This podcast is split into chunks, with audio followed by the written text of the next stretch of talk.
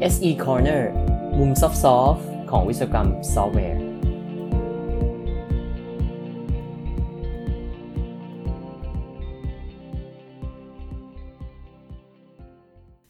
Continuous Integration หรือว่า CI ทำให้นักพัฒนาทำงานได้เร็วขึ้น และลดปริมาณปัญหาที่เกิดขึ้นในซอฟต์แวร์ได้อย่างไร ไปฟังกันใน EP นี้ครับ สวัสดีครับ SE Corner episode 81 กับผมชยงรักกิจเวสกุลครับ EP นี้กลับมาอ่านหนังสือ Software Engineering at Google กันต่อนะครับ เป็น chapter 23 เรื่อง Continuous Integration นะครับ ผมข้ามมาหลาย chapter เหมือนกันนะครับ จากการที่ดูแล้วรู้สึกว่าเป็นเนื้อหาที่ค่อนข้างจะเกี่ยวข้องกับ Google โดยเฉพาะมากไปนิดนึงใน chapter 2-3 อันที่ผ่านมา ก็เลยข้ามมาที่ chapter 23 เลยนะครับ chapter นี้เนี่ยเป็นเรื่อง continuous integration หรือว่า CI ที่ทุกคนน่าจะเคยได้ยินหรือว่า ได้ใช้กันอยู่บ้างแล้ว ก็จะเล่าให้ฟังถึงเนื้อหาเบื้องต้นนะครับ พื้นฐานว่า CI คืออะไรนะครับ เอาไปใช้ทำอะไรมีประโยชน์อย่างไร แล้วอาจจะแตะๆนิดๆนะครับว่า Google เนี่ยเอามันมาใช้อย่างไร โอเคงั้นมาเริ่มกันนะครับ ตัว continuous integration หรือว่าที่เรียกสั้นๆว่า CI เนี่ยเริ่มมาเนี่ยมันจะมีการให้ความหมายโดยคุณมาร์ตินฟาวเลอร์นะฮะมาร์ตินฟาวเลอร์ที่เป็น เรียกว่าเป็นเจ้าพ่อของวงการ software engineering ณปัจจุบันก็ว่าได้นะครับ คุณมาร์ตินเนี่ยบอกว่า CI เนี่ย ก็คือการที่ a software development practice นะครับ where member of a team integrate their work frequently นะครับ ก็เป็น practice หรือว่ากระบวนการในการพัฒนาซอฟต์แวร์แบบหนึ่งที่ทีมในทีมพัฒนาเนี่ย เขาจะเอางานมาประกอบร่างกันบ่อยๆ Each integration is verified by an automated build นะ including test นะครับคือการเอามาประกอบร่างกันเนี่ย มันจะต้องมีการทำ automated build คือมีการ build โดยอัตโนมัติ รวมถึงมีการทำ test แบบอัตโนมัติด้วยทำไปเพื่ออะไรนะฮะ เพื่อ detect integration errors as quickly as possible ก็คือเพื่อที่จะหาว่าตอนที่เอามันมารวมร่างกันเนี่ย ตอนเอามาอินทิเกรตกันเนี่ย มันมีปัญหาอะไรบ้างนะแล้วทำให้เจอมันได้เร็วที่สุดที่จะเป็นไปได้ เพราะฉะนั้นเนี่ยตาม definition ของคุณมาตินฟาวเลอร์เนี่ยเป้าหมายหลักๆของ CI ก็คือต้องการจะหาปัญหาที่เกิดขึ้นจากการแก้ไข source code เนี่ยให้เร็วที่สุด ซึ่งตัว Google เนี่ยเขาบอกว่าคำว่า integrating work frequently หรือว่าการเอางานมารวมกันบ่อยๆเนี่ยครับมันเดี๋ยวสมัยนี้มันเริ่มไม่ค่อยชัดเจนเท่าไหร่แล้ว เพราะว่าการทำงานในปัจจุบันเนี่ยแอปพลิเคชันเนี่ยมันมีมากกว่าแค่ โค้ดที่อยู่ในเว็บโปนะครับ มันเชื่อมต่อไปถึง API ภายนอก มี microservice นะครับ แล้วก็มีโอส่งไป HTTP request อะไรเงี้ยครับ remote procedure call มันเยอะแยะยุ่งเหยิงไปหมดเลย เพราะฉะนั้นคือถ้าจะพูดให้ง่ายกว่านี้เขาบอกว่าขอเรียกว่าอย่างนี้แล้วกันนะครับ ที่ Google จะเรียกว่า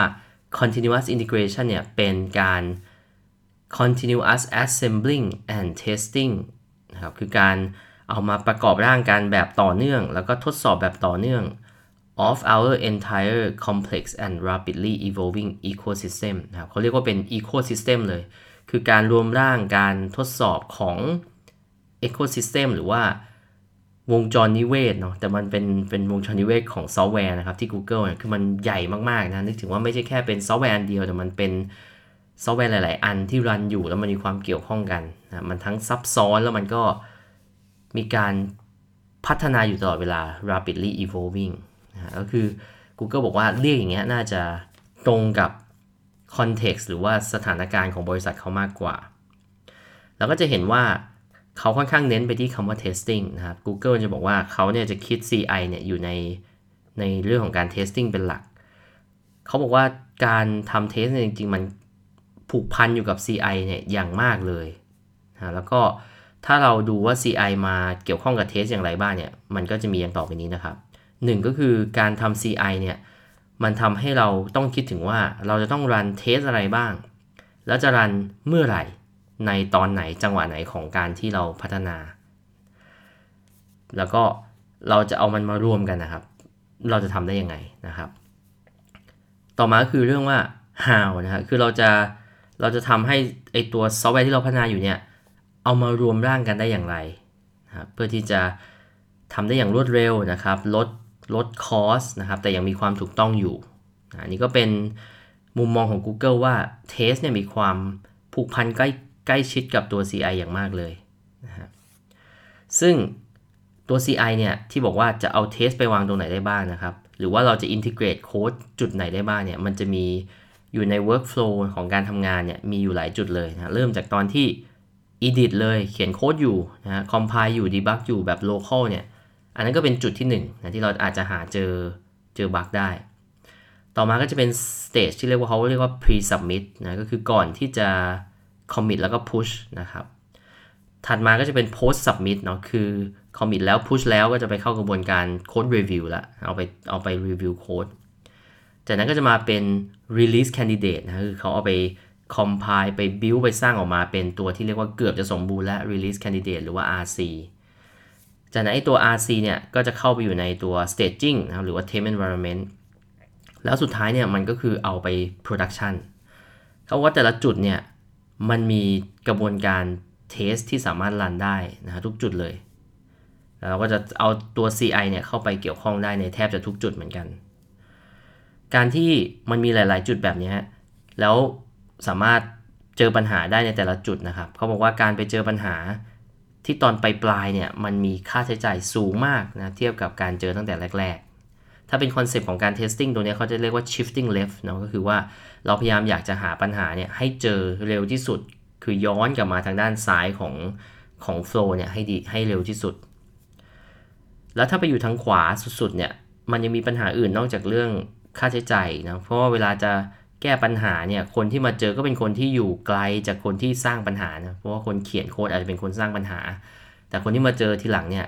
อาจจะเป็นวิศวกรคนที่มารันตัว production ก็ได้นะเพราะนั้นคือการแก้ปัญหามันก็ต้องรอถอยกลับไปอีกยาวเลย แล้วก็ทำให้คนอื่นก็ต้องมารอรอรอกันไปหมดนะฮะรวมถึงอาจจะมีผลกระทบกับลูกค้าด้วย เขาบอกว่าการเอา CI มาใช้เนี่ย เอามา plug in นะใส่เข้าไปในแต่ละจุดเนี่ยมันทำให้เราได้ feedback feedback loop ที่มันเร็วนะครับคือเราได้ได้ feedback ตอบกลับมาในแต่ละจุดอย่างรวดเร็ว เช่น ตอนที่เรารวมโค้ดเข้าไปนะครับ ไปเข้าเทสปุ๊บ เราได้ผลลัพธ์กลับมา เราเจอ test fail นะเราก็สามารถส่งไอตัว test ที่มันมีปัญหาเนี่ยกลับไปให้ developer developer ก็แก้ปัญหาทันที นี่ก็คือเป็น feedback loop ที่ได้รับกลับมา feedback loop เนี่ยมันอยู่ได้ในหลายจุดมากนะครับอยู่ในช่วง edit compile debug ก็ทำได้เขียนเขียนอยู่เจอเจอ compile compilation error ก็สามารถกลับไปแก้นะฮะจากนั้นการทำ automated test นะครับในช่วง pre submit อ่า run unit test เบื้องต้นนี่ก็ทำให้เกิด feedback loop และอีก step หนึ่งจากนั้นเนี่ยพอผ่านไปแล้วเข้าไป post submit นะครับเอาไปเอาเริ่มเอาไปทำ integrate กับหลาย ๆ ส่วน เราก็จะเริ่มได้ integration error กลับมานะเอาไปรวมกันแล้วมีปัญหา อันเนี้ยใช้ CI run พยายามจะ ให้หลาย ๆ โมดูลมารวมกันได้อย่างเงี้ยนครับ ก็ก็ได้ feedback มาอีกระดับหนึ่งพอเอาขึ้นไปในตัว staging environment นะครับ ต้องไปต่อกับ microservice ไปต่อกับ dependency อื่น ๆ หรือว่าไปเจอโดยคนที่เป็น QA ทีหนึ่งก็ก็จะได้ feedback กลับมาอีกรอบหนึ่งนะจากนั้นอาจจะไปถึง internal user เนาะเอาไปให้คนในบริษัทเอาไปใช้ก่อนอาจจะเจอปัญหาอีก step หนึ่ง สุดท้ายคือไม่อยากให้เกิดนะครับ แต่ว่า ปัญหาไปเกิดที่ user แล้ว user ก็รายงานกลับมาเนี่ยอันนี้ก็จะเป็น feedback ที่มันเกิดขึ้นได้อย่างต่อเนื่องนะแล้วก็แต่ละจุดเนี่ยก็จะมีระยะเวลาในการแก้ไขเนี่ยสั้นยาวไม่เท่ากัน เราอยากจะเจอในช่วงแรก ๆ ให้มากที่สุดนะครับ หัวใจอีกอย่างของ CI ก็คือการทำ automation เนาะคือการทำให้มันรันได้อย่าง automatic ทั้งการ build แล้วก็การ release ด้วยนะครับในหนังสือเนี้ย ความหมายของ CI เนี่ยเท่าที่ผมตีความเนี่ยมันรวมทั้ง continuous delivery หรือว่า CD ไปด้วยเลย เขาบอกว่าตัว CI เนี่ยมีทั้ง continuous build แล้วก็ continuous delivery นะครับ continuous build เนี่ยก็คือการเราเอาโค้ดเนี่ยมาประกอบร่างกันเนาะแล้วก็รวมถึงการ run test ด้วย ถ้าเราเรียกว่า break the build นะฮะ fail build เนี่ยก็คือว่ามันทำให้การทำตรงเนี้ย continuous build เนี่ยมันมันไม่ผ่านนะ test ไม่ผ่าน compile ไม่ผ่าน รวมร่างกันไม่ได้ แล้วถ้าเป็น continuous delivery เนี่ย ก็คือเป็นกระบวนการที่เราจะเอาโค้ดที่เรารวมร่างกันแล้วเนี่ย เอาไปวางนะฮะ พร้อมกับ configuration ที่เหมาะสมเนี่ย เพื่อให้อยู่ในสถานะที่เป็น release candidate ให้ได้ ไปอยู่ใน staging ให้ได้ให้สมบูรณ์แล้วก็เป็นกระบวนการที่ทำแบบ automatic เหมือนกันนะครับ แล้วต้องมีการ set environment นะฮะ มีอะไรหลาย ๆ อย่างที่เหมาะสมสำหรับตัว CD นะก็จะเป็น step ที่ต่อเนื่องจากการ integration เนาะแล้วก็เอาไป delivery ต่อ ตัว CD เนี่ยนะฮะตัวขออภัยครับ ตัว continuous build เนี่ยจะมาหลังจากช่วง post submit นะคือรีวิวเสร็จอะไรเสร็จเนี่ยมามามา build ให้เรียบร้อย build เสร็จออกมาเราจะได้ release candidate